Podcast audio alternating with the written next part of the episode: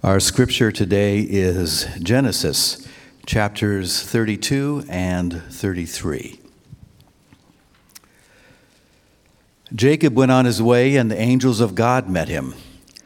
And when Jacob saw them, he said, This is God's camp. So he called the name of that place Mahanaim.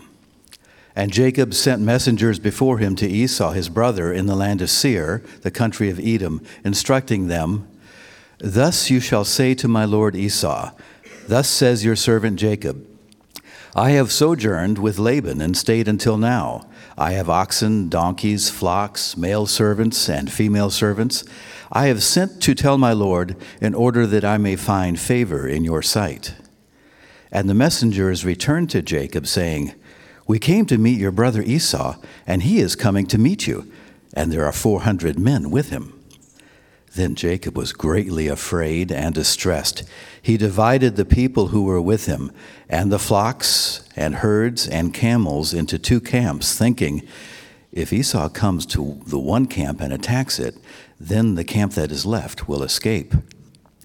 And Jacob said, O God of my father Abraham and God of my father Isaac, O Lord, who said to me, Return to your country and to your kindred, that I may do you good.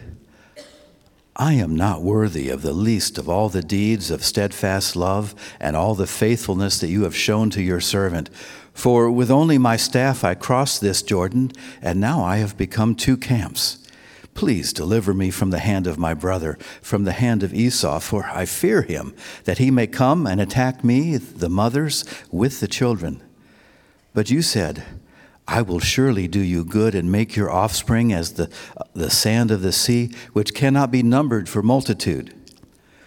So he stayed there that night, and from what he had with him, he took a present for his brother Esau 200 female goats and 20 male goats, 200 ewes and 20 rams, 30 milking camels and their calves, 40 cows and 10 bulls, 20 female donkeys and 10 male donkeys.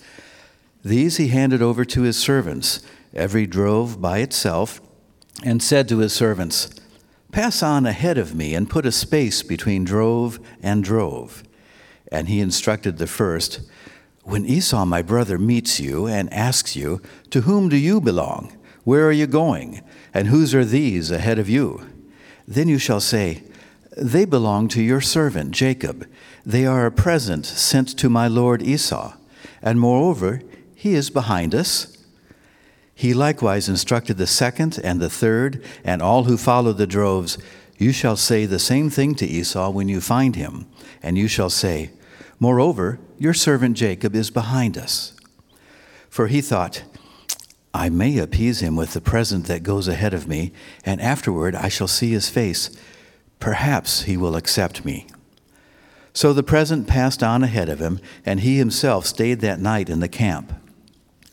The same night he arose and took his two wives, his two female servants, and his eleven children, and crossed the ford of the Jabbok. He took them and sent them across the stream, and everything else that he had. And Jacob was left alone. And a man wrestled with him till, until the breaking of the day. When the man saw that he did not prevail against Jacob, he touched his hip socket, and Jacob's hip was put out of joint as he wrestled with him. Then he said, Let me go, for the day has broken. But Jacob said, I will not let you go until you bless me. And he said to him, What is your name? And he said, Jacob. Then he said, Your name shall no longer be called Jacob, but Israel, for you have striven with God and with men and have prevailed. Then Jacob asked him, Please tell me your name. But he said, Why is it you ask my name? And there he blessed him.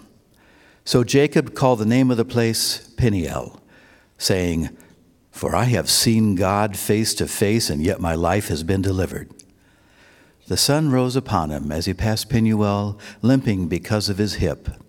Therefore, to this day, the people of Israel do not eat the sinew of the thigh that is on the hip socket, because he touched the socket of Jacob's hip on the sinew of the thigh.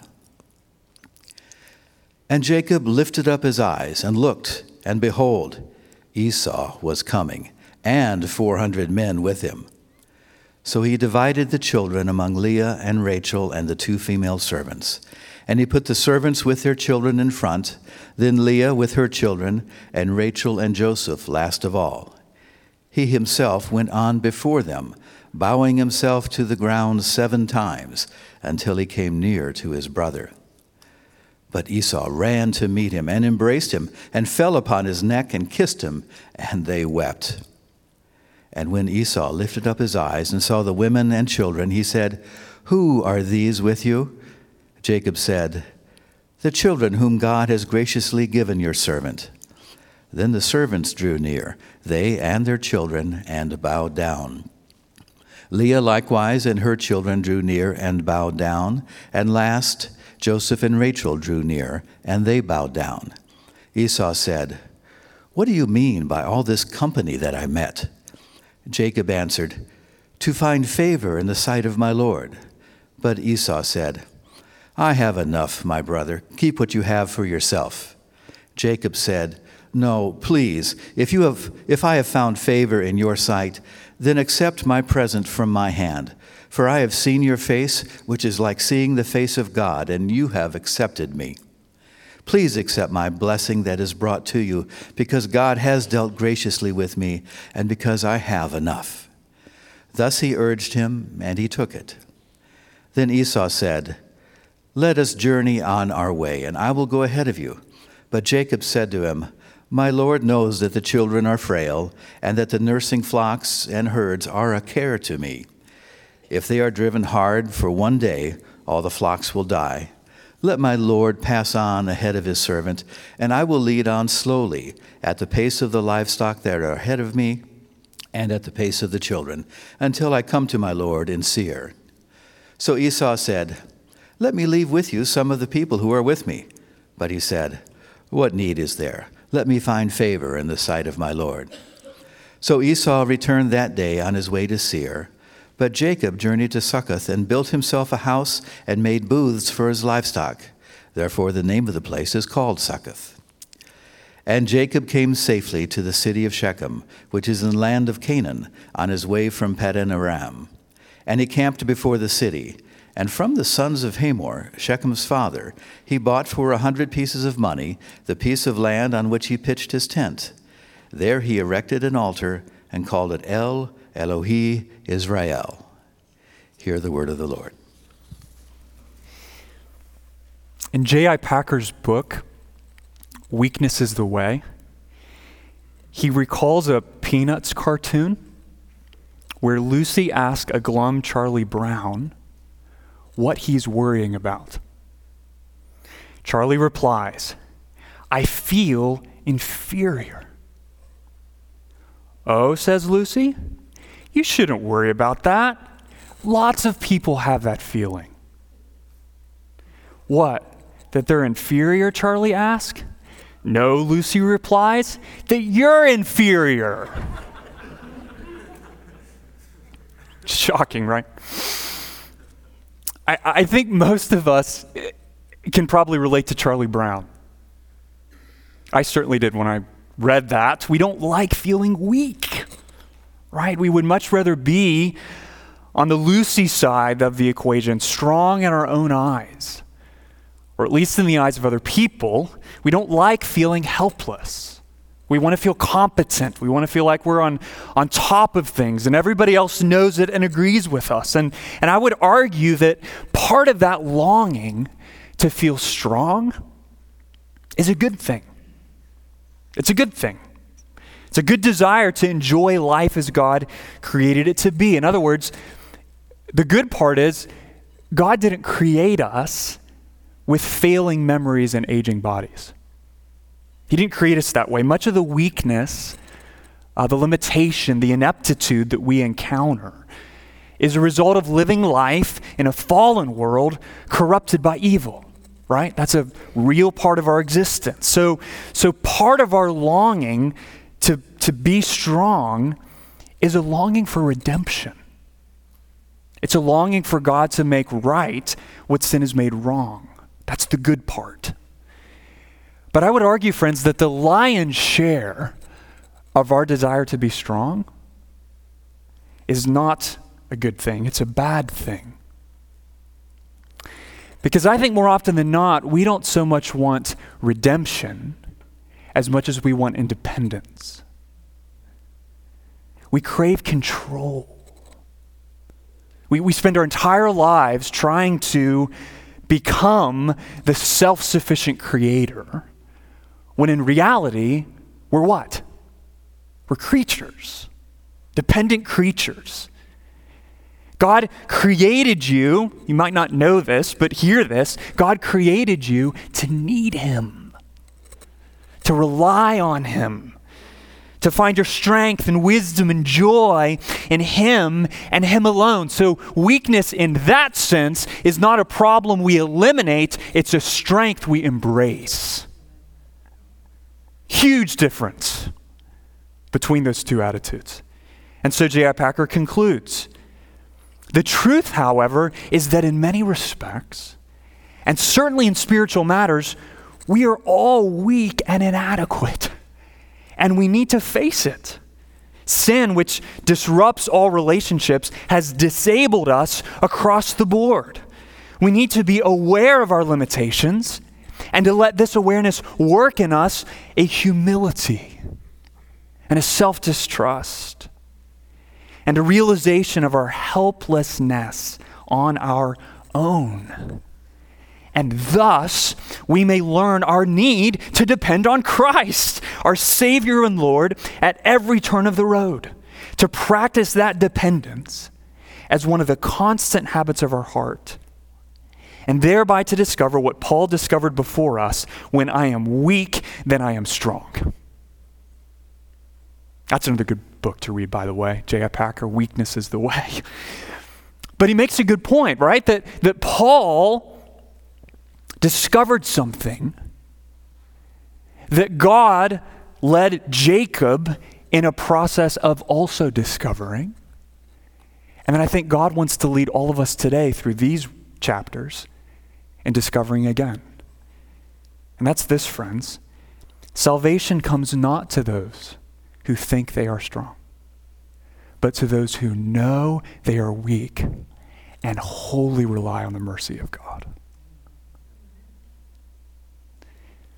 That's, that's really what God has been trying to teach Jacob from Genesis 25 when he first showed up that salvation comes not to those who think they are strong, but to those who know they are weak and wholly rely on the mercy of God. It's what these two chapters are all about. Think of it this way in the kingdom of God, it's the weak who prevail. That's who prevails. And these two chapters are all about the kind of weakness that prevails in the kingdom of God. And so I want to briefly look at what this weakness consists of. So think of, think of the outline of this sermon this way, okay? What marks the weak people who prevail in the kingdom of God? If salvation comes not to those who think they are strong, but to those who know they are weak and cast themselves, rely wholly on the mercy of God, what, is, what do those kinds of people look like? Because that's one of those statements that's really easy to acknowledge. Oh, yeah, salvation comes to those who know they're weak, rely on God. Now, hold on a second. What's that look like? So I'm going to give you three marks of the weak that prevail, okay? Here's the first one, main point one. They respond to their circumstances in light of God's promises.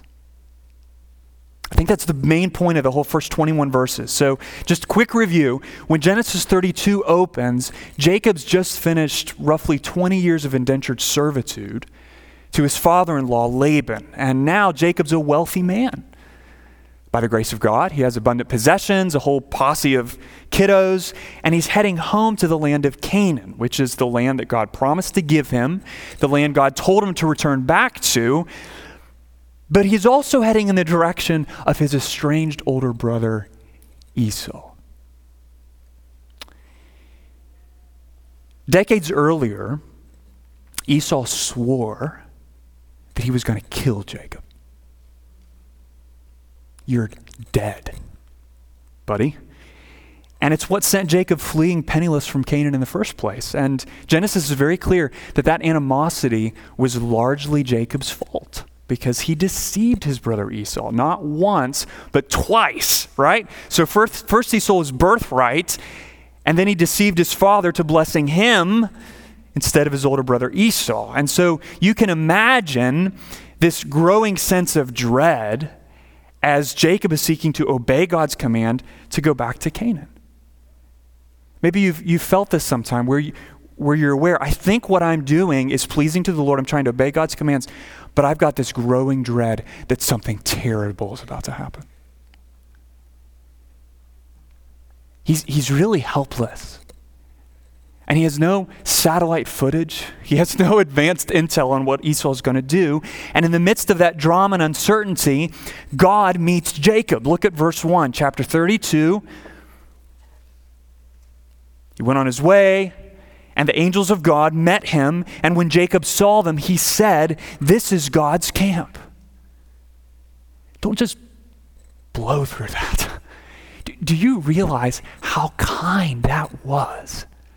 Before Jacob had received any news of impending disaster, anything about the 400 men, God prepared Jacob by reminding Jacob of the promise that he'd made 20 years earlier. In other words, Jacob, don't forget, I'm with you. You're not alone. All, all that you see around you, all that you're about to learn is coming at you, is not all that's real. Okay? This is my world. You're not alone. I'm with you, Jacob. And, and I think there's a lesson for us in that, friends. Namely, don't wait until the next trial comes and God feels a million miles away to meditate on and savor the gift of the presence of God. Don't wait. Allow God's word to, to saturate your heart with the, the reality of his nearness now, so that when suffering comes that you didn't see coming, Jacob didn't see 400 men in advance, no satellite intel, okay? So that when it does come, because you've meditated and lingered and, and soaked your heart in the reality of God's presence with you beforehand, that when it does come, God remains at the functional center of your whole mental universe. Look at verse 3. Jacob sends messengers to announce his return to Esau and curry his favor. And notice he identifies himself as what? As Esau's servant. And Esau as his Lord. Now, again, quick review if you haven't been along for the ride on this series, that the blessing Jacob stole from Esau included a prophetic promise that Jacob would be Lord over his brothers. You may remember that.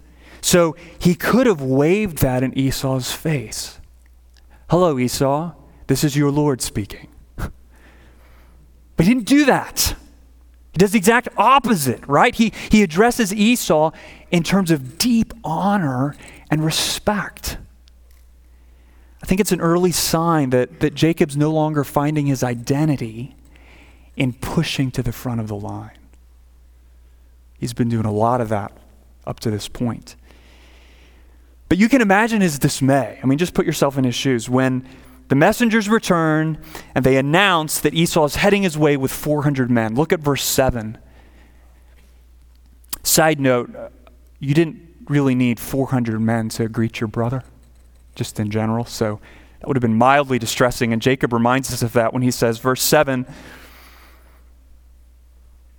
Jacob was greatly afraid and distressed.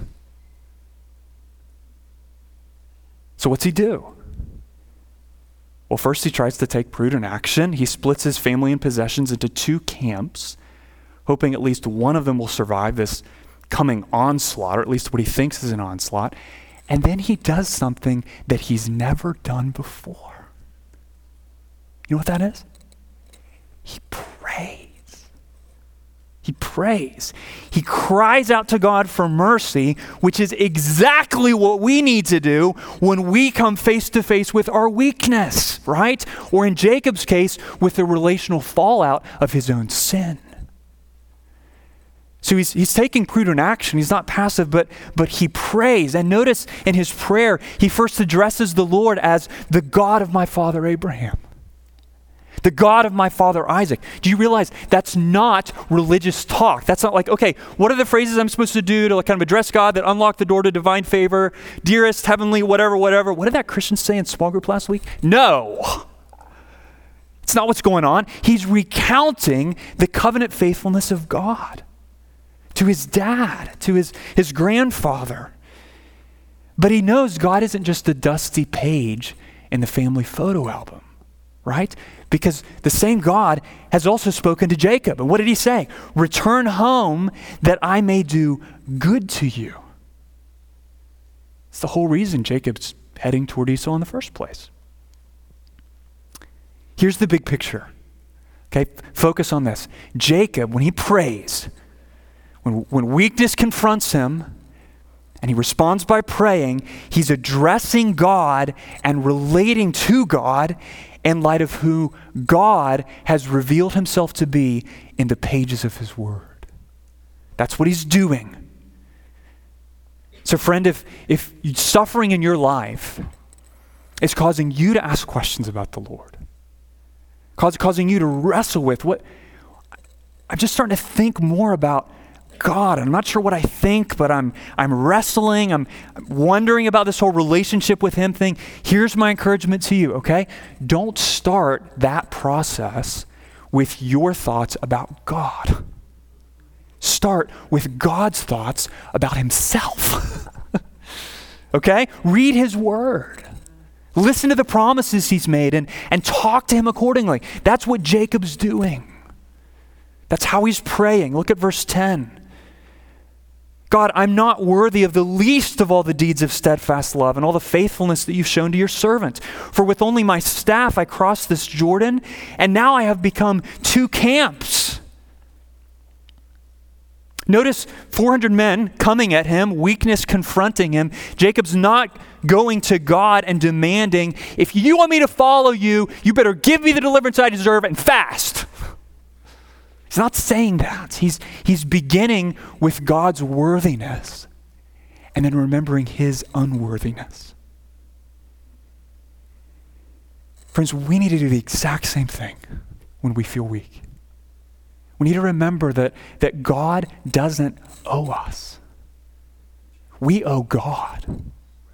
You'll never reach a point in your life where you've put so many good works, so many tithing checks in the God good work piggy bank that at some point when suffering comes, you can take it back up to God and say, Come on, man, I, I scratched your back, scratch mine.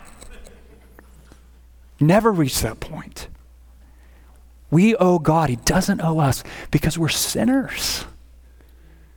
We've disobeyed God's laws and, and rejected his authority as a rightful king. And we need to pray accordingly. Okay, not, not with the arrogance of, of those who have an axe to grind, but with the humility of those who know they need mercy. We don't deserve the kindness of God, ever. And that, that humility is critical, friend, because it's only in that, that humility that faith can grow. You don't have that humility, you approach God saying, Give me what I deserve because I did good things for you. Faith will never grow in that soil because it's proud, it's not humble. Look, look at the last two words in his prayer. I read them earlier. And now I have become two camps. I was so humbled by that this week, friends. Why, why, do I say that? Because in context, he's basically saying, Lord, you've been so good to me. I, I've got two camps worth of people and possessions. Why was that humbling for me? Well, because I think I could have had a completely different interpretation of that particular reality that sounds more like this the only reason I've become two camps instead of one is because I'm about to get annihilated by Esau unless you do something, God. So why are you waiting so long? I mean, it's clear he, he sees the danger, right? He's honest with the Lord. I'm afraid, I'm distressed. But listen, friend, Jacob doesn't let fear and distress govern his response.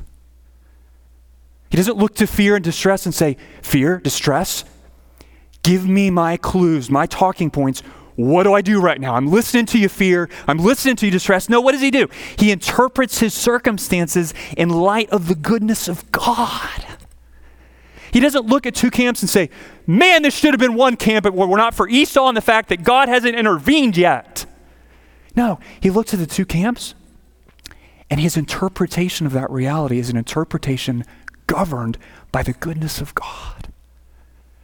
Lord, I've, I've become two camps. So, so he's interpreting his circumstances in light of the goodness of God, and then he's responding to his circumstances in light of the promises of God. Look back at verse 11. He really captures this core dynamic here of honesty with God, abiding trust in God. Please deliver me from the hand of my brother, from the hand of Esau, for I fear him, that he may come and attack me, the mothers with the children. Notice this, friends. But you said,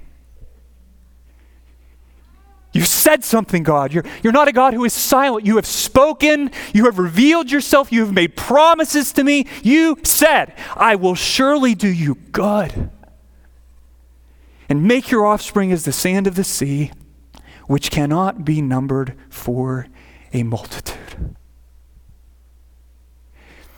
Friend, if you're a Christian, do you know that God in Jesus Christ has made the exact same towering promise of goodness to you? Exact same thing. You, you, can go to God, confronted with your weakness, and interpret that situation in light of His goodness and respond to that situation in light of His promises in His Word. Why? Because He's made the same promises to you in Christ. Psalm 31 19. Oh, how abundant is your goodness, which you've stored up for those who fear you, and worked for those who take refuge in you.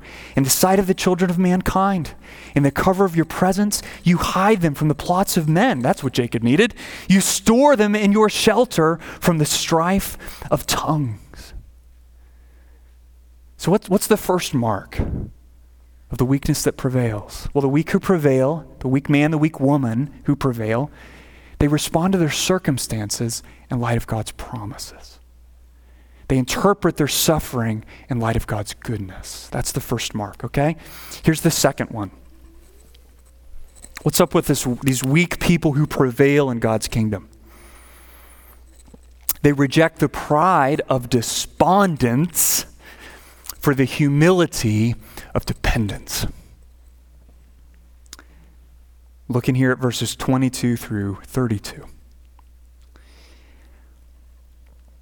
If you were following what I was reading, you know that later that same night, Jacob prepares a present for Esau. Uh, though it might be a understatement to call it a present because it was more like a unreal, princely, staggering amount of wealth. It's 550 animals. And by the way, camels in those days were, were like luxury cars today. You just normal wealthy people didn't have camels. But Jacob's just like, have a bunch of my camels. And verse 20, if you look there, it kind of gives us an, an inside look at why Jacob's doing all this. What's his goal? I may appease him, Esau, with the present that goes ahead of me, and afterward I shall see his face. Perhaps he will accept me. What kind of man talks like that? That's, that's the talk of a man who feels the weight of his guilt. Right? He's gone from I deserve it all. That was wrong.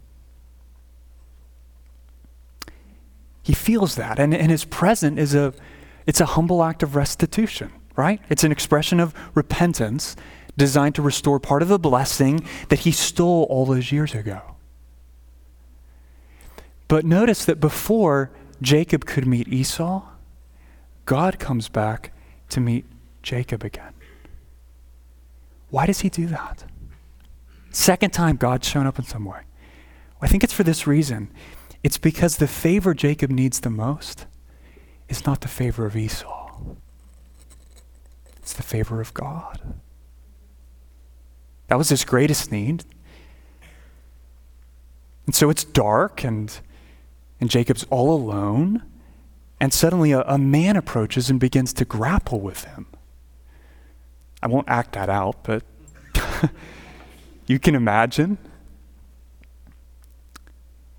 And in a very real sense, church, Jacob has been wrestling his entire life, metaphorically. He's been striving with all the, the cunning and wit he could muster to, to wrangle God's blessing to the ground. And that, that lifelong temptation of, tr- of trying to create through his own power what could only be received as a gift of God's grace. That comes to a head in verse 22. And initially, we know nothing of this assailant's identity. There's a lot of mystery here, more questions than answers. We know the struggle is prolonged and painful and, and continues, verse 24, until the breaking of the day. Verse 25 When the man saw that he did not prevail against Jacob, he touched his hip socket, and Jacob's hip was put out of joint as he wrestled with him. By the way, that word touched is not a particularly violent word in Hebrew. He just touched it. And so, as the reader, we start to wonder this assailant doesn't seem entirely ordinary. And then our suspicion is confirmed in verse 28, where we learn that Jacob is wrestling with none other than God in human form.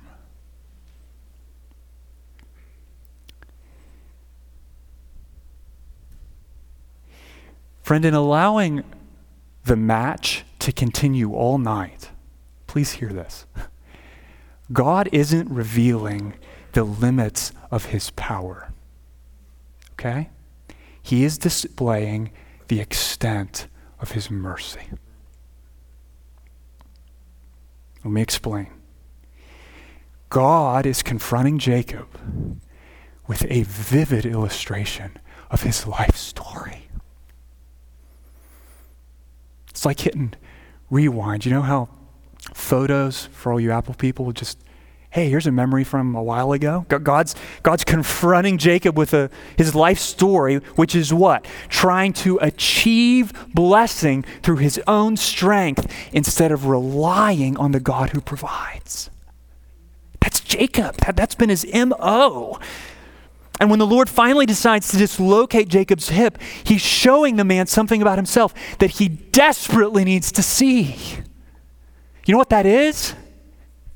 Jacob, you're weak. Buddy. It's like, I was going to say, look me in the eyes. It's a literal look me in the eyes. You're weak. For most all your life, you thought you were strong. You thought you were sufficient. You thought you could manage things and make it all work, but you are not, Jacob. Your strength is futile. You can't achieve, create, and secure the blessing you've longed to know. What is now true of your body, pal, has been true of your soul since the day you were born. You can't win, Jacob. You should be grateful I just touched your hip. it's hopeless. Give up. Stop it. Verse 26 Let me go, for the day is broken. In that moment, friends, Jacob had a choice to make that you need to make. And that really we have to make when we inevitably come face to face with our weakness, think about this. What do most people do? Face to face with our weakness. You turn around and it's, I'm weak. They get despondent, right? Hopeless, depressed. Why keep trying? Why, why keep getting up and drinking my orange juice if today's just going to be another, another exercise in running smack into the wall of my insufficiency. I thought I could be strong when I was in college, but I'm not. I, I can't. It's just so clear. I've failed. If only I'd made that choice. If only I'd finished that degree. If only I'd married that girl or taken that job. And, it, and it's just slippery slope, regret, bitterness. Off you go. What's the assumption behind that interpretation I just gave you? Think with me here, okay? The assumption behind that interpretation I just gave you is an exceedingly arrogant assumption. That if I had only found a way to be strong, then everything would have worked out. Do you see the problem with that? Okay? But behind, behind my sigh of despondency is wounded pride. Pride that even in defeat is still clinging to this illusion that with the right combination of actions, I could have avoided the scourge of weakness. That's arrogance, friends. That's pride. And thankfully, Jacob didn't make that choice in that moment when he was confronted once again in a very personal way by God with his weakness. He didn't run toward the sigh of despondency. What did he do? Listen to Allen Ross on this. When God touched the strongest sinew of Jacob, the wrestler, his strength shriveled, and with it, Jacob's persistent self confidence. With the crippling touch, Jacob's struggle took a new direction. With the same scrappy persistence, he clung to his opponents for a blessing. His goal, hear this, was now different. Now, crippled in his natural strength, he became bold in faith. Look at verse 26. What does faith sound like, friend? Faith sounds like this I will not let you go unless you bless me. I won't let you go. When the Lord gave him an out, literally, when Jacob could have crumbled in wounded pride, he refused. And in the midst of his weakness, in the midst of his pain, he finally declared what had been true all along. What's that? God, I cannot save myself. I need you to grant me gift of salvation that only you can give. And I'm not going to stop clinging to you, holding on to you until you do, Lord. I'm calling out to you. I'm crying out to you because only you have the words of eternal life. And I refuse to turn away until you save me because only you can. Have mercy on me, God, and deliver me. That's what's bound up in verse 26. It's the humility of dependence. He made, when faced with his weakness, the right choice. Instead of embracing the arrogant slide of despondency, he embraced the humility of dependence. Look at verse 27. What, how did the Lord respond? And he said to him, What's your name? okay, now, this is another one of those moments where, where the Lord didn't ask because he was ignorant any more than he wrestled because he was impotent. he asked Jacob because Jacob needed to acknowledge something about himself. He needed to acknowledge the reason that he needed God's blessing and mercy in the first place. And what was that reason? It was the fact that he was a Jacob.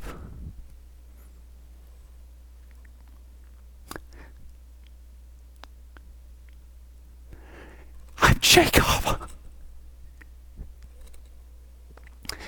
I'm a cheater. I'm a grasper. Lord, it's not just something I've done, it's who I am. It's my name, it's my identity apart from your blessing. And unless you save me in the midst of my sin, my sin is going to kill me, literally. And the moment, it's incredible, the moment Jacob made that confession, God did something. 28. Then he, God said, Your name, your identity, who you are, the banner over your life, shall no longer be called Jacob, but Israel. Or he strives with God, for you have striven with God and with men and have prevailed. Verse 29 And there he blessed him. Now, think about this because you may be thinking, wait a minute. God just gave him a gold star for striving. I thought that was the entire thing, Matthew, you were saying we're not supposed to do.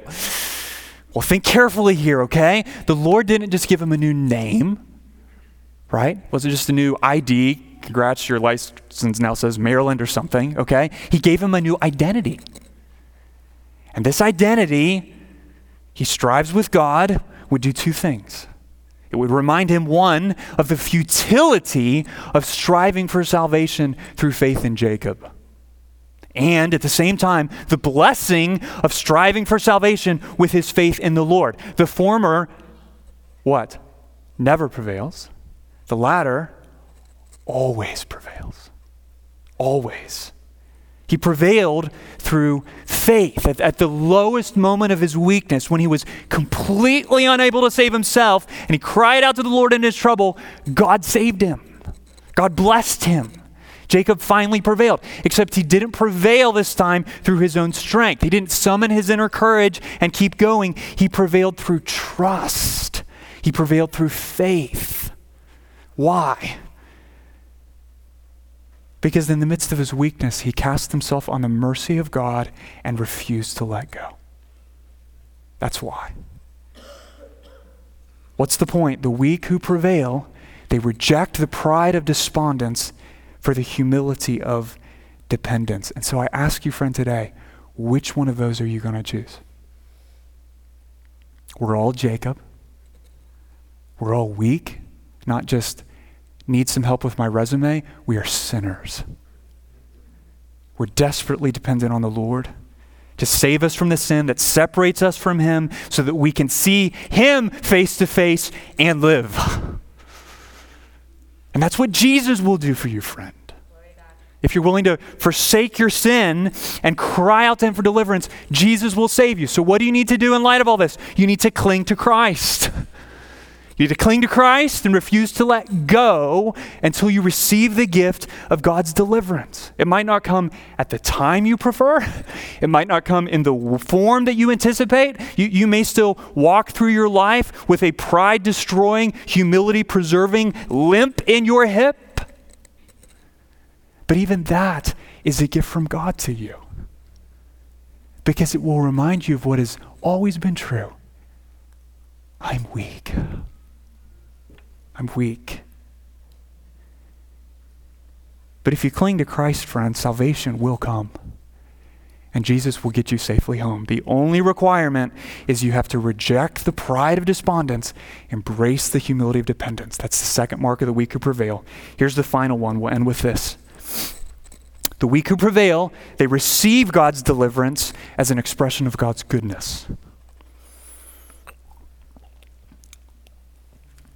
They receive his deliverance as an expression of his goodness. We're looking at chapter 33. So remember, from the world's perspective, Jacob is an abiding picture of weakness. That's all he's got now, okay? He's entering the day sleepless, exhausted, and limping. And coming at him is an angry older brother with 400 people that, that don't have fond feelings toward Jacob. That's a pretty good picture of weakness in the eyes of the world. But you know, from God's perspective, what Jacob was in that moment? He was the picture of strength.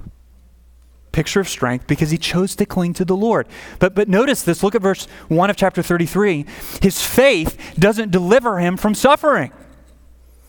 He lifts up his eyes, Genesis 33 1, and sees Esau coming and 400 men with him. Don't, don't we sometimes expect the opposite of that, right? What, what do we say? We say, Lord, I mean, I know in the past I, I was fighting my weakness, I was arrogant, I wasn't depending on you, trusting you, but, but now I am. Like, I've had my moment, I've, I've made my choice, and so why am I still suffering?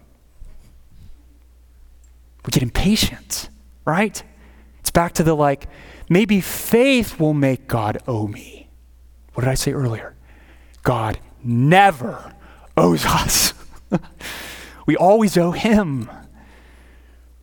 God didn't take Esau out of the picture because he wanted to prove his faithfulness to Jacob and to reveal his power and show him that, that the blessing he received back in verse 29 wasn't a joke, it was real. That blessing was just as real as the 400 men bearing down on him right now.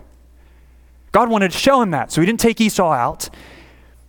And if you notice here at the beginning, Jacob's still playing favorites, right? Female servants in the front, favorite wife in the back. What's that tell us? He's a work in progress. Even as he walked the path of humble dependence. Hey, look at that Christian, they're sinning. Well, you know what? Maybe they're also walking the path of humble dependence. We're works in progress. And thankfully for Jacob, the resolution comes quickly. Look at verse 4. But Esau ran to meet him and embraced him and fell on his neck and kissed him, and they wept. That the Lord delivered Jacob. And it was this beautiful picture of, of forgiveness. And Esau accepts Jacob's gift. He's, he's confirming, by accepting the gift, his decision to show mercy to the brother who needed mercy. And Jacob can't help but make the critical connection. Look at verse 10, chapter 33. For I have seen your face, he says to Esau, which is like seeing the face of God, and you have accepted me. That, that wasn't a hypothetical analogy. When he said it was like seeing the face of God, as of, well, one day I sort of imagined that maybe seeing God would be like you. No, he had just come face to face with God. And God had spared his life. And now he comes face, face to face with Esau, and Esau likewise spares his life. So what's going on? On every side, Jacob is overwhelmed by mercy. Mercy from God, mercy from Esau, mercy and weakness. And he receives his brother's kindness as an expression of kindness from the Lord. And if you look at verse 11, chapter 33, you'll notice that Jacob credits the grace of God, not his years of hard labor with all this blessing that he enjoys. Please accept my blessing, Esau, that is brought to you because God has dealt graciously with me and because I have enough.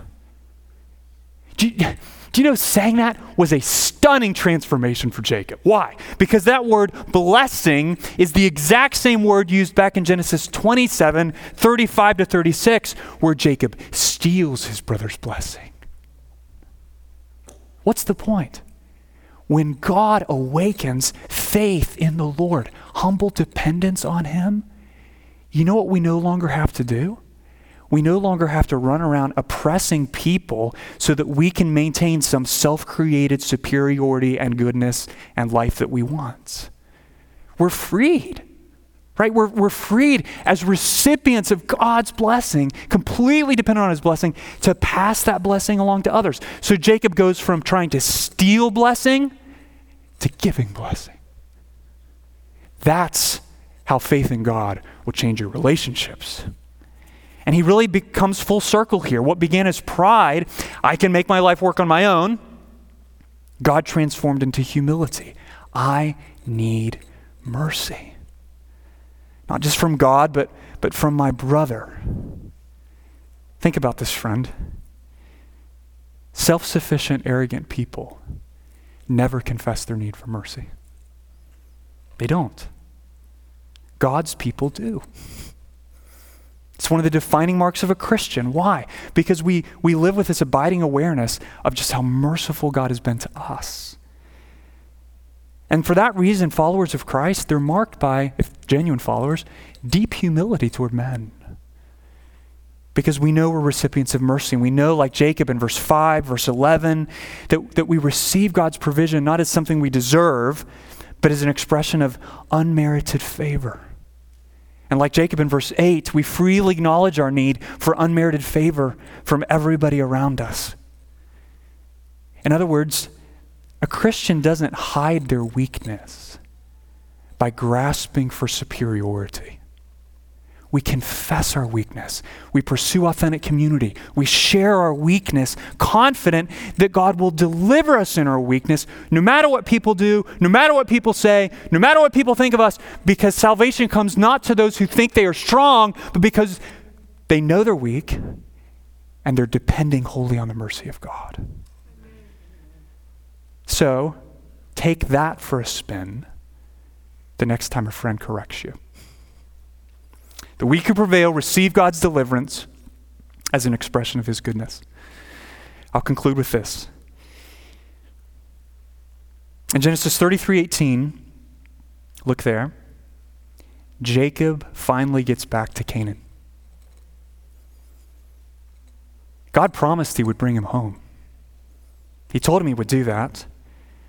But God also refused to allow Jacob to enter Canaan as Jacob he brought the man to a point where he was willing to look to God for blessing and salvation. Instead of trying to create it for himself, he, he taught Jacob what it meant to prevail, not just despite his brokenness, but through his brokenness. Because it was when Jacob was most weak that God showed himself most strong. And friend, that is what the gospel of Jesus Christ is all about. It's all about that. His, his life, his death, his resurrection. It's all about salvation from sin and death, victory over those things through weakness. Not because weakness is some sort of secret pathway to discovering your inner strength, but because weakness, confessed weakness, a gladly acknowledged weakness, weakness, wholeheartedly dependent on the mercy of God kind of weakness, is a prerequisite for experiencing God's salvation. What does the prophet Zechariah say? Chapter 4, verse 6. Then the Lord said to me, This is the word of the Lord to Zerubbabel, not by might, nor by power, but by my spirit, says the Lord of hosts. Friends, we are all Jacobs. We're all weak. And the good news of Genesis 32 and 33 and the warning of these chapters is that salvation comes not to those who think they are strong but to those who know they are weak and wholly rely on the mercy of God. God became for Jacob not just his grandfather's God or his dad's God, but by the end of the chapter, he became what? El Elohe Israel. God, the God of Israel. My God. Jacob didn't make God God any more than you this morning could make God God by believing in Him. But Jacob chose to trust God in the midst of his weakness.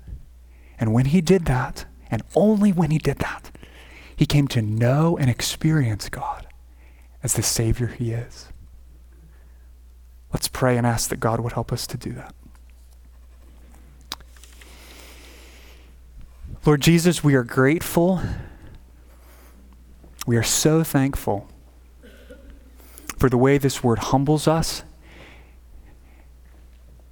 and confronts us with the reality of weakness.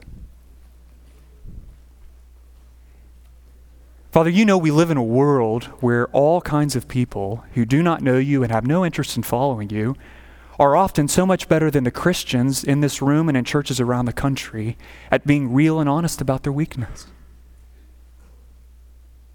But Father, you, you warn us.